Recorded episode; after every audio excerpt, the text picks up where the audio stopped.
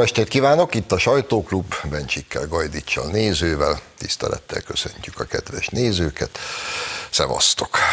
Szia Zsolt! Nyilvánvaló, hogy mai első témánk, ami valószínűleg el fogja vinni az egész első részt, a tegnapi miniszterelnöki évértékelő, ami immáron 24. alkalommal hangzott el, és javaslom, hogy kukkantsunk bele, aztán majd megbeszéljük.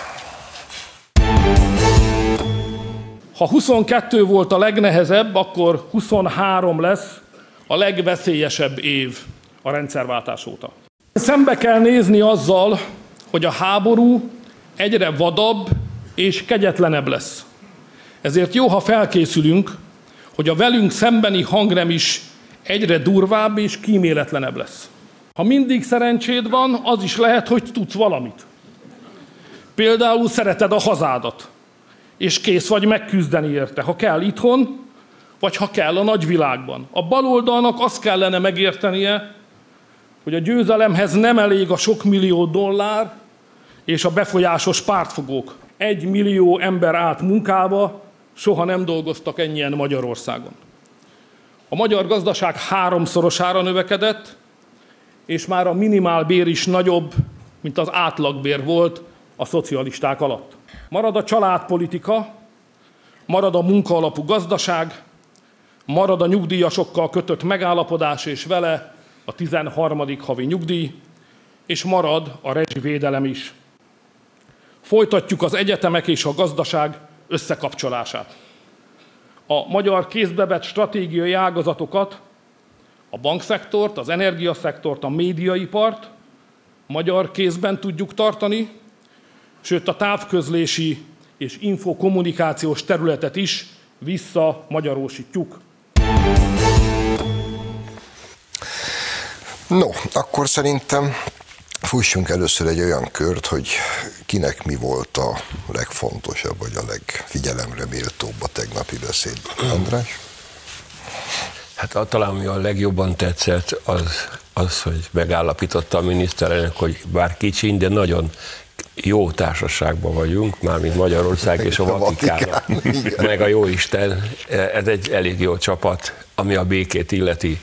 De ami talán közelebbi, hogy mindjárt elején hangsúlyozta, hogy feldolgozó mezőgazdaságot építünk. Ez egy ez csak egy szónak tűnik, de egy hihetetlen jelentőségű dolog, mert az az élelmiszer árrobbanás, ami most Magyarországon van, annak azért a gyökere a 90-es évekre nyúlik vissza, amikor kiprivatizálták a élelmiszeripart.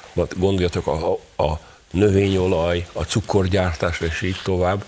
És ezek a feldol, a malmokat, és ez a feldol, élelmiszer feldolgozás, ez egy hihetetlen, ez egy nemzet stratégiai jelentőségű dolog. Tehát nem ok nélkül szálltak el az élelmiszerárak, azért, mert az energia, a kívülről behozott termékek ára el, elvitte. Úgyhogy ezt hihetetlenül fontosnak tartom. Egyáltalán az, hogy a miniszterelnök nagyon precízen elmondta, hogy mit csináltunk, és mit tervezünk csinálni, milyen infrastruktúrális építkezéseket hajtunk végre az elkövetkezőkbe, egész közel jövőbe, hiszen a országbérlet és a vármegye bérlet egy más típusú közlekedési rendszernek veti meg az alapját. Olyan mértékben kedvezményes ajánlat, hogy elképzelhető, hogy a, a közösségi közlekedésben egy reneszánsz indul el. Nem kellett volna nagyon erőlködni ahhoz, szétnézve a világban, és látva, hogy, hogy mi zajlik körülöttünk, hogy egy nagyon pessimista, nagyon szomorú kesergést is hallhattunk volna. Ehhez képest belekalkulálva azt is, hogy gyakorlatilag már a Covid derékba törte azokat a kezdeményezéseket, amelyek végre azt mutatták, hogy megmozdult valami Magyarországon, hogy, hogy elindultunk egy olyan jövő felé, amit, amit annyiszor megálmodtunk már, és soha nem sikerült egy felé és akkor jött a Covid, aztán a háború, az infláció, stb. stb. Tehát, hogy egy, egy nagyon, nagyon pessimista hangulatban ez mégis egy olyan lelkesítő, olyan kutya kemény, de, de mégis tartást adó, és nem pedig vagdalkozó beszéd volt, hogy, hogy egyszerűen az ember, mikor onnan kijött, akkor ér, úgy éreztem legalábbis én magam, de szerintem sok millió ember nevében mondhatom, hogy oké, okay, nem érdekes, megyünk tovább, megcsináljuk azért is, mindannak ellenére is, ami, amiről itt sajnos naponta beszélünk. Igen. Nekem úgy nem, most nem emelnék ki részletet, hanem az egész alapállás, hogy mi nem adjuk fel, nem hátrálunk, nem adjuk fel a céljainkat, válság ide vagy oda, háború ide vagy oda, megteszi a kormány, amit vállalt, a nyugdíjasokkal, a családosokkal, és egy, egyáltalán Magyarországgal kapcsolatban, és hiába, hogy egyedül maradtunk a Vatikánnal, meg jó Istennel, akkor is tartjuk magunkat azokhoz a, a erkölcsi parancsokhoz, amiket a kormány meg a magyar emberek többsége igaznak vél, mert azért ezt ne felejtjük el, hogy a háború kérdésében azért nemzeti konszenzus van Magyarországon. Vagy egy másik téma lesz még ebben a műsorban, remélem, a családvédelem kérdésében ugyanilyen nemzeti konszenzus van, és ezek olyan alapértékek a kormány mögött, meg olyan erő a kormány mögött, ami lehetővé teszi ennek a kormánynak, hogy kitartson. Még akkor is, ha ebbe a nemzeti konszenzusban mondjuk a baloldali pártok nincsenek benne, de hát ők választották ezt az utat. Nekem olyan nagyon nem hiányol. Hagy mondjam el én is a magamét, nagyjából minden elhangzott. Egy dologra még kitérnék, ugye nyilván nekem is nagyon tetszett ez a egyrészt tökéletesen reális megállapítás, másrészt nyilván egy bombon, hogy ugye ketten maradtunk mi, és a Vatikán vagyunk a békepártyán. De ennek kapcsán azért volt egy visszatekintés, és én ezt fontosnak tartom. Mert ugye elmondta Orbán Viktor, hogy nem volt ez mindig így. Hiszen szűk egy évvel ezelőtt, miután kitört a háború, például a németek, az volt az összes felajánlásuk, hogy sisakokat küldenek Ukrajnába.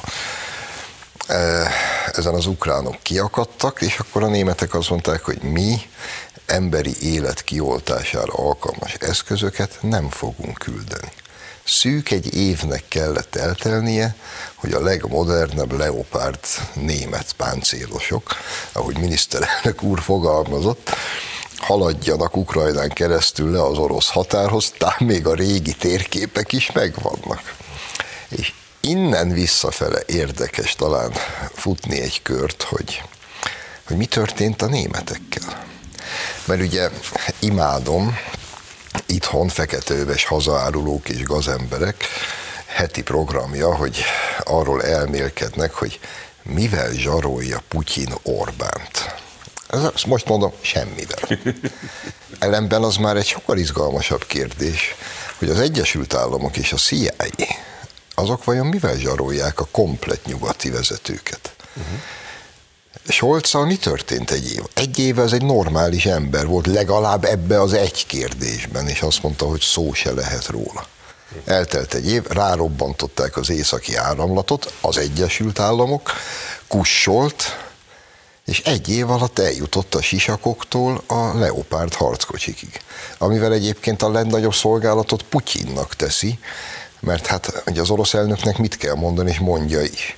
Már megint a keresztes német tankok jönnek ellenünk, és ebben olyan az orosz néplélekben olyan dolgokat ébreszt föl, amiket mondjuk Putyin semmilyen propagandával nem lett volna képes.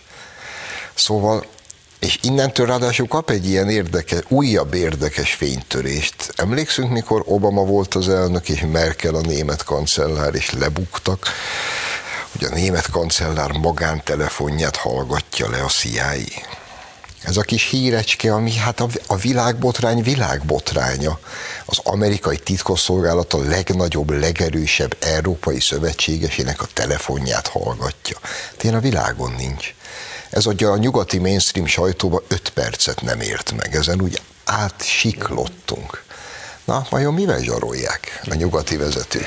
A miniszterelnök fölírta magamnak, mert nekem is oda, odafigyeltem erre, hogy azt mondja, hogy a németek párfordulásáról, hogy alig ha, alig ha önszántukból tették, utalt finoman arra, hogy igen, a németek párfordulása a legfájdalmasabban mutatja meg azt, hogy az Európai Unióban úgy tűnik, hogy Magyarország az egyetlen szuverén ország, amelyik a saját akaratát igyekszik érvényesíteni, és e tekintetben nagyon tetszett nekem, amit a miniszterelnök a NATO-ról mondott, hogy igen, fontos, hogy a tagja legyünk a NATO-nak, fontos volt belépni, de el ne felejtsük, hogy a NATO az egy védelmi szövetség.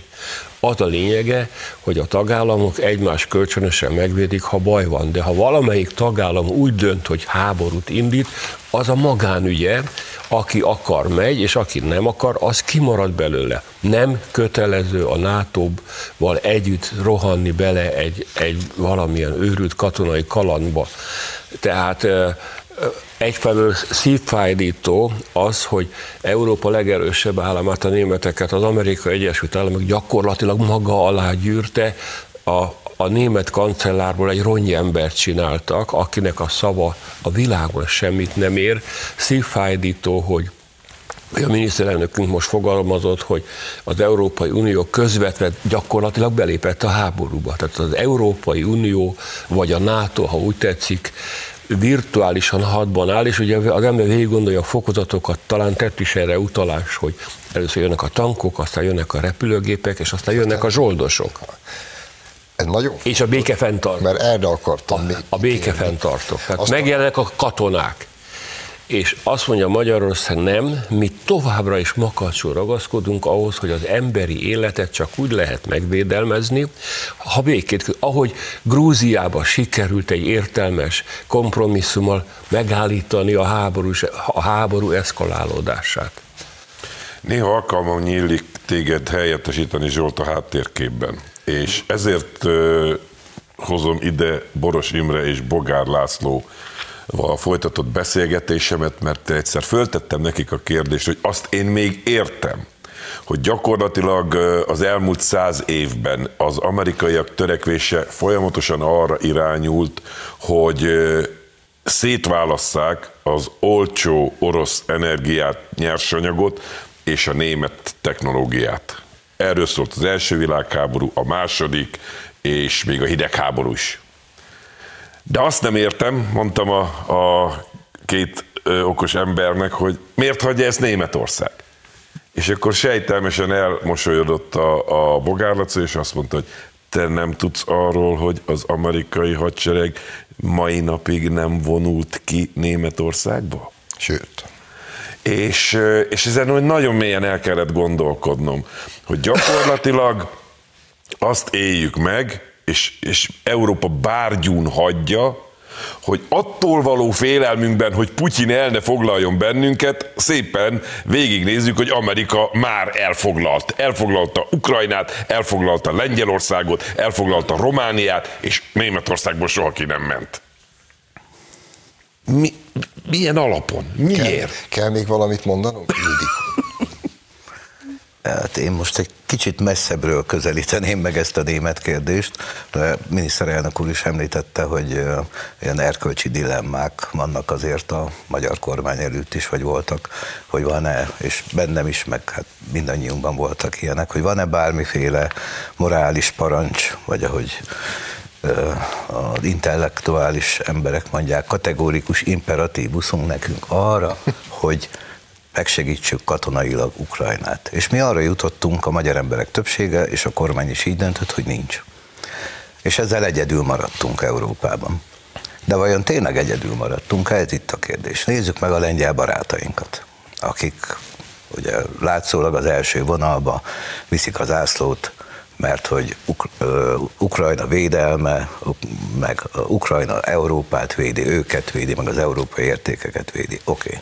Akkor miért nem mentek be Ukrajnába harcolni a lengyel barátaink? A NATO megengedi, tehát ahogy mondta a miniszterelnök úr, ez egy védelmi szövetség, de a lengyelek, ha úgy döntenek, hogy itt nekik ez az erkölcsi parancs, hogy meg kell védeni Putyintól Európát, akkor ők simán bemehetnek, tehát semmi nem tiltja nekik. Hogy az mit okoz, az egy más kérdés.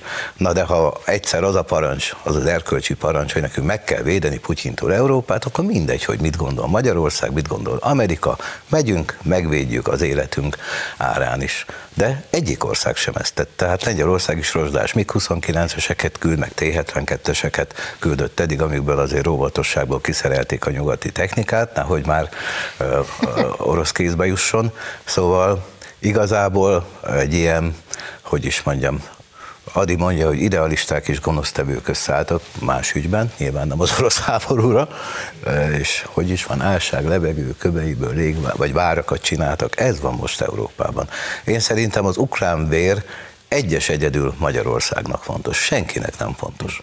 Németországnak se, Lengyelországnak se, mert ha nem vonulnak be katonailag, ha nem harcolnak az oroszok ellen, csak ilyen mismásolós kis lépéseket tesznek, akkor, ne, akkor valami más van emögött. Minden országnak nyilván más, Németországnak tudjuk, hát ugyanúgy megszállt ország, ahogy mi voltunk 40 éven keresztül, de más a brit érdek, más a francia, más a lengyel, mindegyiknek megvan a saját érdeke abban, amit tesz, és vajon miért nem beszél senki arról Nyugat-Európában, hogy Naftali Bennett, az izraeli miniszterelnök elmondta, hogy áprilisra ők megegyeztek Putyinnal, a török külügyminiszter, Putyin, meg Zelenszky, hogy véget ér a háború. Vége.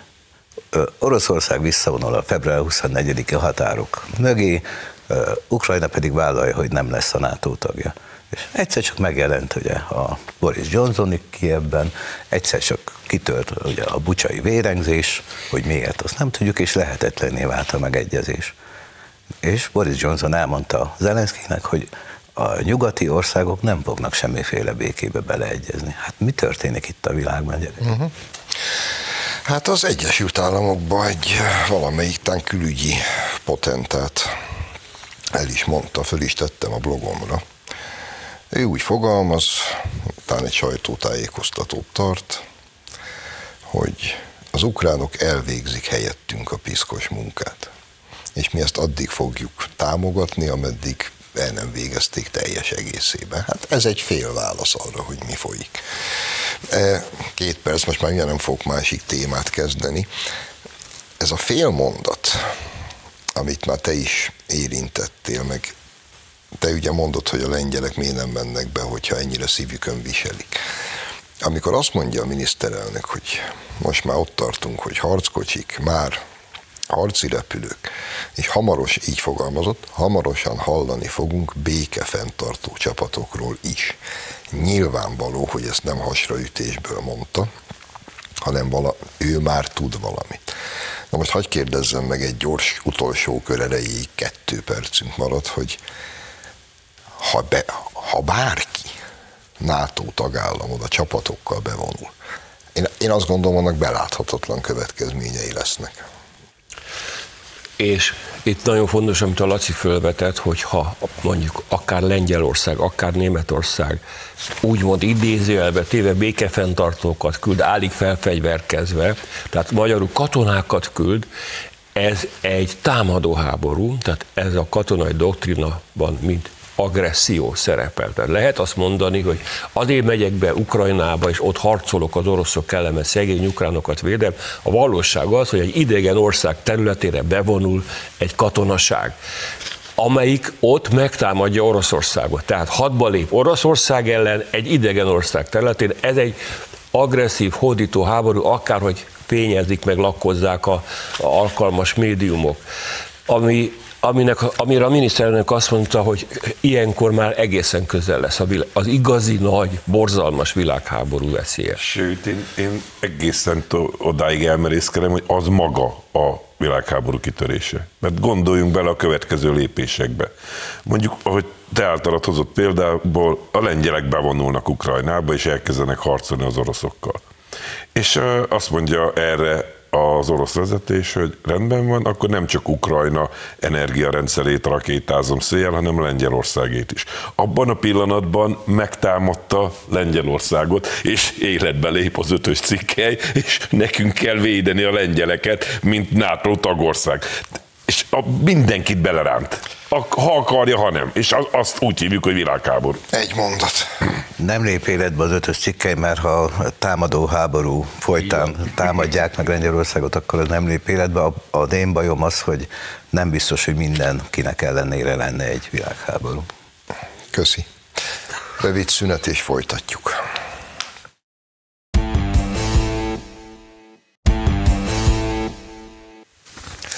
Folytatjuk a sajtóklubot Bencsikkel, Gajdicsal és nézővel. Egy kicsit nehéz helyzetben vagyok megint, mint műsorvezető, mert a következő témánk, amit majd mindjárt egy bejátszó erejéig meg is tekintünk, hát hogy is fogalmazzak, roppan nehéz lesz szalonképesnek maradni. Hát akkor lássuk. Nekem igenis lehet 15 éves pasi. Létezik az efebofília kifejezés, amiről lehet, hogy még nem hallottatok. Azt jelenti, hogy egy 18 éven felüli körülbelül 15-től 19 évesekig vonzónak találja a az adott nem képviselőit, lehet ez fiú is, lehet ez lány is. Elkezdtem a hasán simogatni, majd a melkasán fölfelé, így szépen egyre fokozatosabban. Én, mint meleg személyiség, nyugodtan önkifejezhetem magamat úgy, hogy szeretném, mindenféle korlátozás nélkül. A pedofiliára nincs bocsánat. A gyerek szent és sérthetetlen.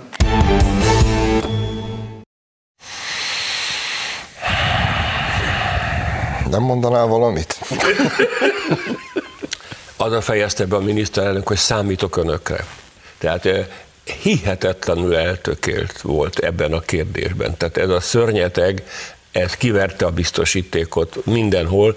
Az, hogy egy kormányfő egy ilyen szörnyetek kapcsán hangsúlyosan kiemeli, a, a, így fogalmazott, hogy nem érdekel bennünket, hogy megbolondult a világ.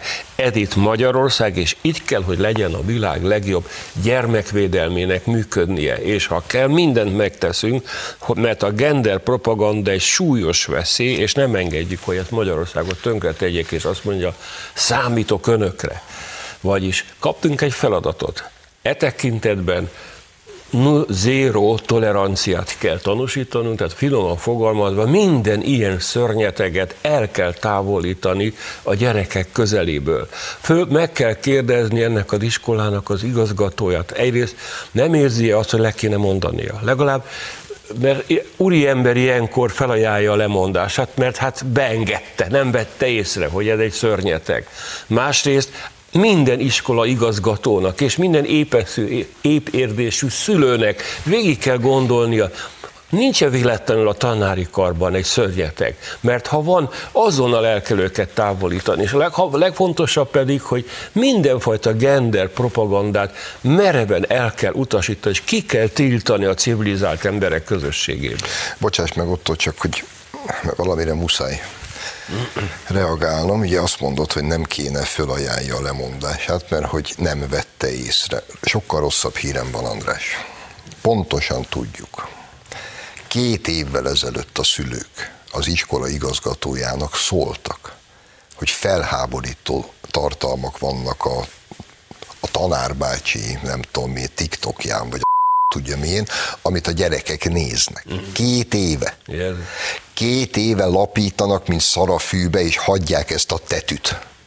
És ha most ez a botrány nem tör ki, akkor még most is csinálná. Uh-huh. Úgyhogy nem föl kéne ajánlani a lemondását, mert ki kell rúgni. Uh-huh. A francba. Holnap, lehetőség szerint már hétfőn.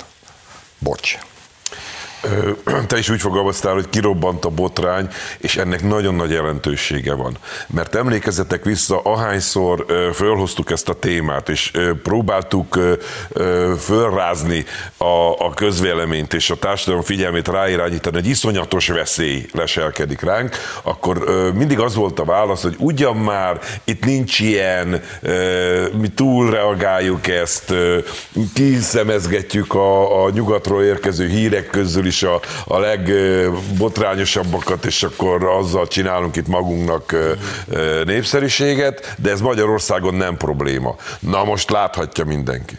Most mindenki saját bőrén érezheti, hogy de bizony-bizony ez már itt van Magyarországon, és szépen sunyin fű alatt elkezdett mérgezni. És ugye erre jön a, a jó emberkedő válasz, és nagyon-nagyon durva, amiket mond, bele se gondoltunk még, nem elemeztük még ezeket a szavakat. Neki joga van.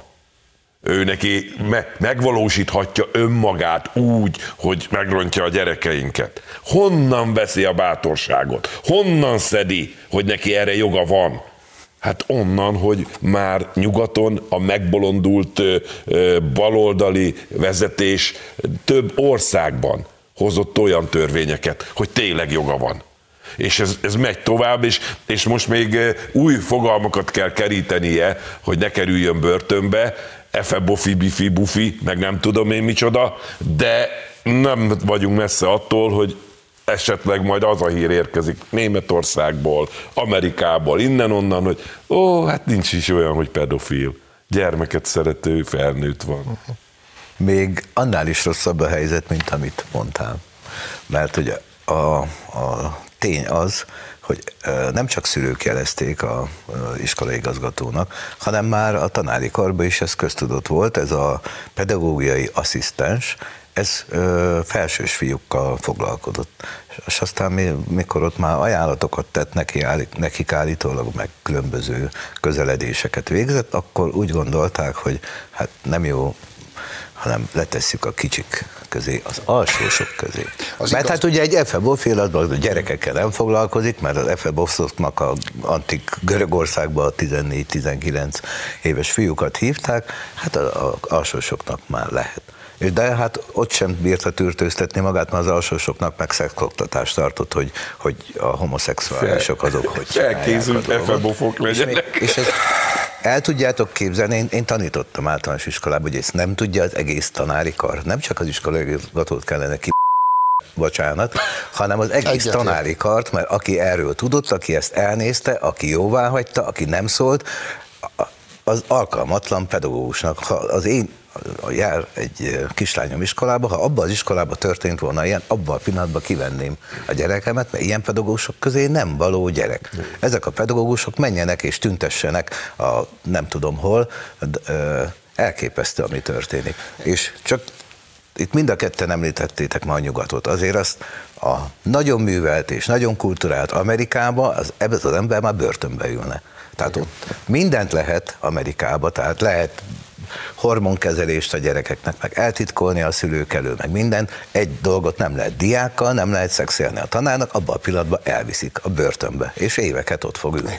Ez az ember meg, meg és még rosszabb a helyzet, mert ez az ember tanácsot kért már korábban a PDS-től hogy ugye a TikTok videókkal ott már voltak problémák, és azt mondta neki a PDS, hogy hát nincs itt semmi baj, majd hivatkozzon a személyiségi jogokra, meg Nagy Erzsébet. Az a PDS, PDS amelyik vezet. ott tüntet minden nap az utcán, hát ezért tüntessen a PDS. Ezt így van. Ugye, amikor hivatkozik ez a tetű, hogy őt a Helsinki Bizottság, meg a TASZ, meg a PDS védi. És aztán, ahogy mondja, de ezt rögzítsük, Ugye kiderül, hogy a PDS úgymond munkajogi ügyben képviselte csak őt. És ez volt a munkajogi ügy. Mikor felszólítják már nem tudom két év után, hogy távolítsa el a fiókjairól ezeket a tartalmakat, és szüntesse meg azt, hogy az iskola diákjai mint követői, vagy mi a bánat ezekbe belepillanthasson, akkor ez a PDS-hez fordul, ez volna a munka, hogy ő neki joga van ehhez, és ő nem hajlandó el, mit csináljon. Igen. És Nagy Erzsébet, PDS, azt mondja neki, hogy kérjen pontos jogi indoklást az iskola vezetésétől, és ha ilyet nem tudnak adni, akkor nyugodtan hagyja ott, mert akkor ő, nem, hogy ő neki kell eltávolni, akkor őt az iskola zaklatja. Ezt bírták neki mondani. Azon meg igen sokat röhögtünk itt az elmúlt években, mikor jöttek Amerikából hírek, hogy a tanárnő a 18 éves diákjával lefeküdt, és akkor rögtön börtönbe vitték, és mindannyian elmondtuk, hogy Isten, egyszer lehetnék 18 éves diák ezzel a tanítóné. Mert ott, mert ez, és elviszik, elviszik 18 éves fiút, elvisz, vagy a tanárnőt, mert egy 18 éves tanítványával lefekszik. Oké, okay, vigyék, értem, hatalmi helyzet. Ez meg öregem él és virul. És büszke, és mondja. De ritkán értettem egyet Sebestyén Balázsjal. Mikor azt bírta mondani, hogy az én 14 éves gyerekem hazállítani egy ilyennel, akkor a hátába vágnám a vasvillát. Csatlakozom, kedves Sebestyén. Én a ganyés szívlapát. Ganyés szívlapát. Annyit hadd fűzek hozzá, hogy minnyáján tudjuk, természetesen vannak olyan honfitársaink vagy honfitársnaink, akik szexuálisan a saját nemükhöz vonzódnak. Ezt lehet tolerálni, kell is de azt a lopakodó propagandát, amelyik a, a legfiatalabb generáció, a gyerekek között próbál verbúválni, elbillenthető bizonytalan egyedeket, mert erről szól a történet, termelni, új utánpótlást termelni, ezt tűzzel vassal ki kell írtani ebből az országból. És ne felejtkezzünk el arról, hogy eh, indul a per Magyarország ellen az Bezony. Európai Bíróságon, a gyermekvédelmi törvény jel kapcsolatban, és bár felhívást intéztek a tagországokhoz, hogy csatlakozzanak beavatkozóként a perhez, és Luxemburg és Belgium már jelentkezett is, és ott fognak vegzálni bennünket azért, mert próbáljuk ezt megvalósítani, amit mondtál, hogy el a kezekkel a gyerekeinktől. Nem érdekel kinek milyen a szexuális irányultsága. Heteroszexuális pedofil is takarodjon az iskolák környékéről. Úgyhogy még egy Igen? dolgot szeretnék mondani. Szerintetek mondjuk jövő héten előfordulhat az, hogy a PDS, a PS, a különböző tanítanék mozgalom, a diák mozgalmak, meg minden izé, félretéve a kormányjal szembeni egyéb vitáit, nem félretéve, csak az egy más természetű dolog, kiáll és tüntet, hogy ilyen pedagógusok nem valók meg fog ez valósulni? Nem. Mit gondol? Pedig hát ezt Pedig jól. erre kérte Orbán Viktor most a társadalmat, hogy aki ezzel nem ért egyet, aki úgy érzi, hogy meg kell védeni a gyereke, mindegy, meg a baloldaliaknak is van gyerekük, nem mindegyiknek, de általában azért ott is előfordul. Hát ők nem féltik a gyerekeiket, nem kellene nekik kiállni, nem kellene a balos tüntető tanároknak is azt mondani, hogy sok minden, de ezt nem. De ki kéne, de nem fognak nem fognak, és csak egy mondat erejéig még itt maradva, hogy indul. Ugye nyugaton úgy hívják a családvédelmi törvényünket, hogy homofób törvény, mert ezeket többek között ezeket nem toleráljuk. Én azért kicsit óvatosan, de most szeretném jelezni. Ha az Európai Bíróságon ezt a törvényünket elkaszálják, és azt mondják, hogy be kell engedni ezeket, meg ezt a propagandát. Nem, hogy a, már az óvodába, mert ezt akarják, Igen. meg nyugaton ez folyik. Na ez lesz a, az a pillanat, amikor azt kell tudjuk mondani, hogy pont leszarjuk az Európai Bíróság döntését, és egy egész társadalomnak föl kell állni, hogy elmentek ti az a mert ez, ez töréspont. Engem nem érdekel van ötletem, hogy mit fog határozni ő felsége az Európai Bíróság. Most jelezném, hogy leszarom.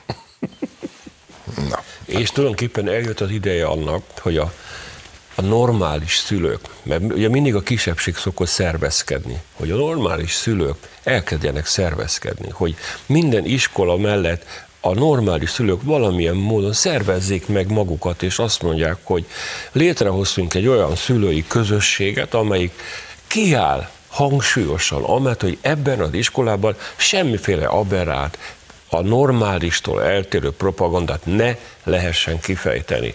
Tehát elébe kéne menni ennek a bírósági döntésnek, amelyik nem valószínű, hogy nekünk kedvez, ebben egyetértek veled, nem kell megvárni. Itt az ideje, hogy a, a, a, az egészséges társadalom kezdje magát megszervezni és megvédje magát, mert rendben van, hogy a kormány megteszi, és a parlament, ha kell, szigorít a törvényekkel, de nem ok nélkül mondta a miniszterelnök, hogy számít ránk. Akkor, kedves szülők, itt az ideje, hogy összefogjak. Pontosan. És ennek vannak módozatai. Igen. Tehát például, ha bármely iskolában, úristen ne adja, óvodában megjelenik egy ilyen típusú felvilágosítás, vagy nem tudom, minek fogják majd érzékenyítés, akkor aznap minden normális szülő kiveszi a gyerekét, és azt mondja, hogy addig nem hajlandó bedénni az iskolába, míg ezeket el nem takarítják, mint a fost. Például. És akkor majd, akkor majd bemegy két hü, hülye család szerencsétlen gyereke, a többi meg nem jár iskolába. És akkor majd meglátjuk, hogy mi fog történni. Nem olyan bonyolult ez. Na de mi történjen a antifákkal? Teszem föl az utolsó kérdésemet, utolsó témaként. Bár egyetértek valamelyik kollégánk írta a Mandineren, már sajnos nem emlékszem a nevére, de tök igaza van, hogy hagyjuk már ezt az antifázást, ez egy ilyen eufémizmus. Ezek rohadt büdös kommunisták, Lenin fiúk, uh-huh. akik emberekre vadásznak és embereket vernek össze az utcán. Úgyhogy nem antifázunk, rohadt Lenin fiúk, kommunisták, akik emberekre vadásznak, és most már ezt importálják ide, a nem tudjuk kik, vagy esetleg mégis tudjuk kik. E, németek, olaszok vertek itt agyba főve embereket, azért, mert például azt a szerencsétlen a gazdag réten, azt a szerencsétlen ember, aki egy gyakorló katonai nadrágba a trafikjába ment dolgozni. Ez volt az ő bűne. És jön ez a szemét kiírtandó banda, és nézd meg, ott van, lehet látni, hogy mit művelnek. Ezek a gyáva patkányok, ezek a férgek. És azt gondolom, hogy ez megint olyan ügy, mint az imént a Bite tanár úr ügye. Tehát két, itt nincs, nincs egy részt, más részt, meg nincs értsük meg őket, meg semmi nincs. Gyökerestül kiírtani ezt a jelenséget.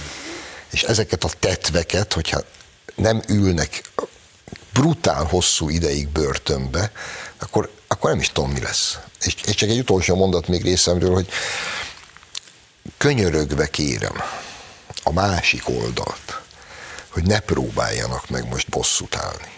Ugyanis ez a cél. Ezeknek a rohadékoknak az a célja, hogy itt polgárháborús viszonyok legyenek. Ne próbáljon senki bosszút állni mert annak tényleg beláthatatlan következményei lesznek, és jó Isten áldja azt a rendőrséget, amelyik legalább négyet elkapott, kettő ellen körözés van kiadva, ismerjük a mocskos pofájukat, egy feladat van hátra, megtudni, hogy kihívta őket ide, mikor megérkeztek, kikkel vették fel a kapcsolatot. Nyilván van telefonjuk, van benne cellai információ, meg lehet nézni, kiket hívtak föl. Mondjuk, ha az olasz repülővel jött, nem tudom, de ha, akkor biztos nem hozott magával a repülőn viperát, meg olmos botot. Akkor meg kell kérdezni, hogy itt kitől kapta, és akkor szépen föl kell göngyölíteni. Ehhez, ez a hihetetlenül fejlett német ország, és a fantasztikusan fejlett német eh, rendőrség ezt a kalapácsos bandát, a Hammer bandát, ezeket a kalapácsos gyilkosokat, akik rett, a hírek szerint rettegésben tartják Németországot, valamiért képtelenek megtalálni. Annyira nem tudják megtalálni, hogy azt se vették észre, hogy ezek fogták magukat, és így csoportosan átjöttek Budapestre egy kis cirkuszt rendezni. Ezek a terroristák, ezek terroristák, rohadt terroristák. Újfent azt mondom, hogy ha volt bátorsága a bíróságnak, Budaháti György és társait olyan brutálisan elítélni, mondva, hogy ők terroristák, na ezek tényleg terroristák, tehát elvárjuk, hogy, hogy legalább azonos mértékű büntetés Pontosan. legyen, másrészt pedig azt hiszem, hogy ehhez nem kell túl nagy jós tehetség, hogy őszintén megmondom, van bennem egy kicsi félsz, és nagyon remélem, hogy magyar rendőrség, a magyar titkos szolgálat felkészül arra, hogy a jövő héten lesz az egyéves évfordulója a háborúnak hogy ugye Magyarország szúrja a szemét a nyugatnak, mert hogy mi békepártiak vagyunk, attól nem félek, hogy a Vatikánból papok túl sokan jönnek imádkozni, mert nem ez a típus. De a másik oldalról el tudom képzelni, hogy ezek a szörnyetegek esetleg egy részük ide jön, hogy balhét csináljon. Egyetétek a Zsoltal, nem az a feladat, hogy a nálunk lévő radikális jobboldaliak összeverjék, bár nyilván viszket a tenyerük, hanem a jog eszközével kell lesújtani rájuk. Említetted, hogy nincs egyrészt, másrészt ebben a kérdésben sem. Gondoljuk mi, de hát már a HVG-n lehetett olvasni, ők már elkezdték, hogy vajon lehet-e garázdaságnak minősíteni, hogyha ezek megvernek egy fasisztát, vagy egy nácit, akiről tudjuk, hogy az ugyanezt csinálná vice versa ővelük, és akkor ezen morfondéroztak. És nagyon-nagyon fontos leszögezni, hogy teljesen mindegy, milyen színű, teljesen mindegy, milyen indítatású. A terror, az agresszió, a, a garázdaság az garázdaság. A embereket így hátulról ráadásul, mert ha szembe ment volna egy, de csapatostól, mint a hiénák, hátulról lecsapni ártatlan emberekre, szóval ez, ez, itt valóban nincs, nincs zéró tolerancia van, és ezeket azonnal börtönbe. Meg, ahogy mondtad, azt is, aki megbízta. Mert nagyon-nagyon keskeny a palló.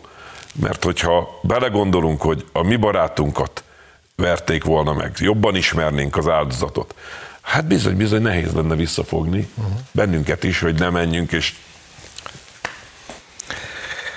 azt mondod, hogy a német rendőrség mit csinált. A német rendőrség elfogott néhány neonácit, és megtiltotta, hogy Magyarországra utazzon. Vajon ezeket miért nem fogta el, pedig néhányuk ismert volt a német rendőrség elő, előtt. Az a, az a veszélyes dolog ebben, hogy lehet, hogy ahogy annak idején a Bader-Meinhof csoportot, vagy a Vörös Brigádokat is külföldről pénzelték, most is valaki fizeti ezeket, hogy itt balhét csináljanak. Ami még egy dolgot nagyon fontos elmondani, hogy az egy nagyon helyes döntés, hogy Magyarország nem adja ki Németországnak ezeket. Bizony. Mert Németországban hát Két egy kis ennyi meg, megúsznák, lehet, hogy még jutalmat is kapnánk. Ja. És még egy utolsó mondat a végére. Jámbor András hevesen tiltakozik, nekik semmi közük, és ők mindig is az erőszak ellen voltak szügyig gázolok a következő cikk, cikket írom. Csak hogy három évre visszamenőleg végigolvastam a mércén a cikkeket. Uh-huh. Az jó. Köszönjük szépen a megtisztelő figyelmet, jövő héten várjuk Önöket. Viszontlátásra!